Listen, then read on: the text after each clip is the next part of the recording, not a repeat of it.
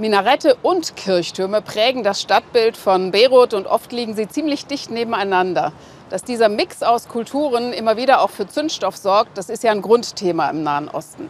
Hier im Libanon sind es die verschiedenen Religionsgemeinschaften und ihre politischen Parteien.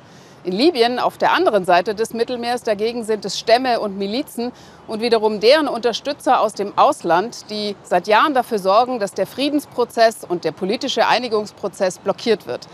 Aber was macht man jetzt als Individuum mit so einer Situation? Am besten sein ganz eigenes Ding, sagt ein junger Mann aus Misrata, der meinen Kollegen Alexander Stenzel und mich tief beeindruckt hat.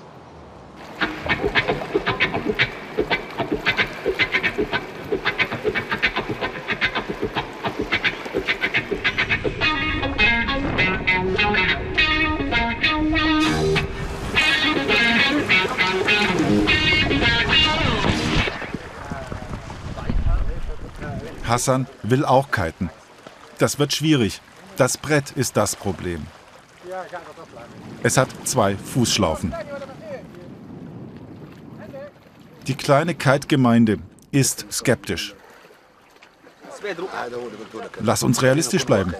Warum? So, nein, wir müssen da was verändern. Auch wenn es schwierig wird, wir finden eine Lösung.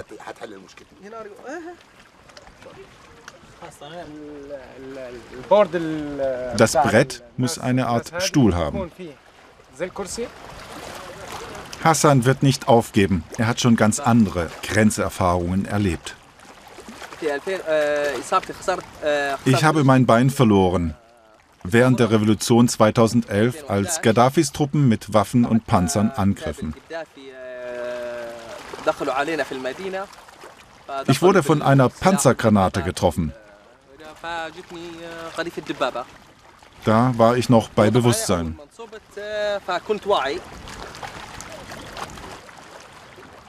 Hassan kämpft sich mit aller Macht ins Leben zurück. Einen Kampfgeist, den er immer noch hat, auch hier beim Kiten. Er muss lernen, den Lenkdrachen zu beherrschen. Hassan will unbedingt an der Küste Libyens entlangbrettern.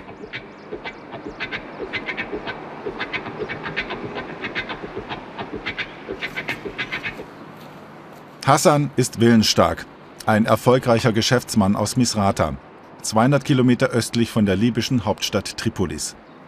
Demnächst will er den größten Vergnügungspark der Stadt eröffnen.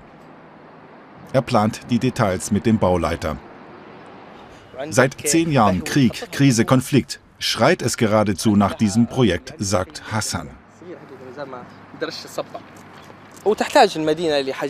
Die Stadt, die Menschen brauchen Unterhaltung. Es gibt nur wenig davon. Die brauchen wir für die Familien von Misrata und auch die Besucher, die sich in den Krankenhäusern behandeln lassen. Diese Stadt ist ein Heilzentrum im Land mit vielen Kliniken. Hier entsteht die erste Minigolfanlage von Misrata. Hinzu kommen Wasserspiele, eine Kletterlandschaft, ein Spielplatz und noch viel mehr.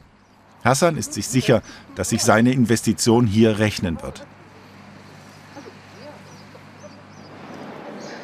Derzeit verdient Hassan sein Geld mit Stahl, der mit einer Lasermaschine zurechtgeschnitten wird. Das Geschäft hat angezogen, nachdem die Kämpfe zwischen Ost- und Westlibyen im vergangenen Jahr weitestgehend eingestellt wurden. Im Dezember wollen die Libyer ein neues Parlament wählen. Normalität? Hassan glaubt noch nicht daran.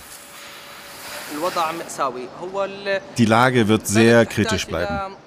Denn wir brauchen zuerst Stabilität und Strukturen. Die fehlen, also wird es keine Stabilität geben. Egal, ob es zu Wahlen kommt oder auch nicht.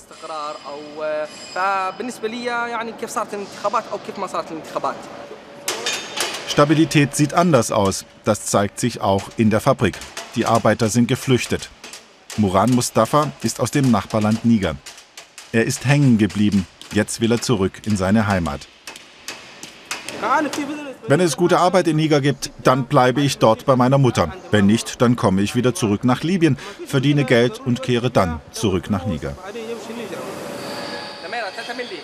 Eine Flucht nach Europa ist für Muran derzeit keine Option. Zu teuer und die Überfahrt auf seeuntauglichen Schlauchbooten zu gefährlich.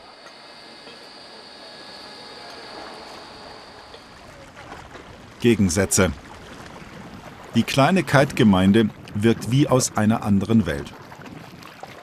Ein bisschen steht sie für die Hoffnung, dass der Waffenstillstand weiter hält. Unsere größte Herausforderung waren die Kriege hier. Um hierher zu kommen, mussten wir Tripolis umfahren. Das waren 400 Kilometer. Wir mussten über die Berge hierher kommen. Die Küstenstraße war geschlossen. Ungefähr zwei Jahre lang.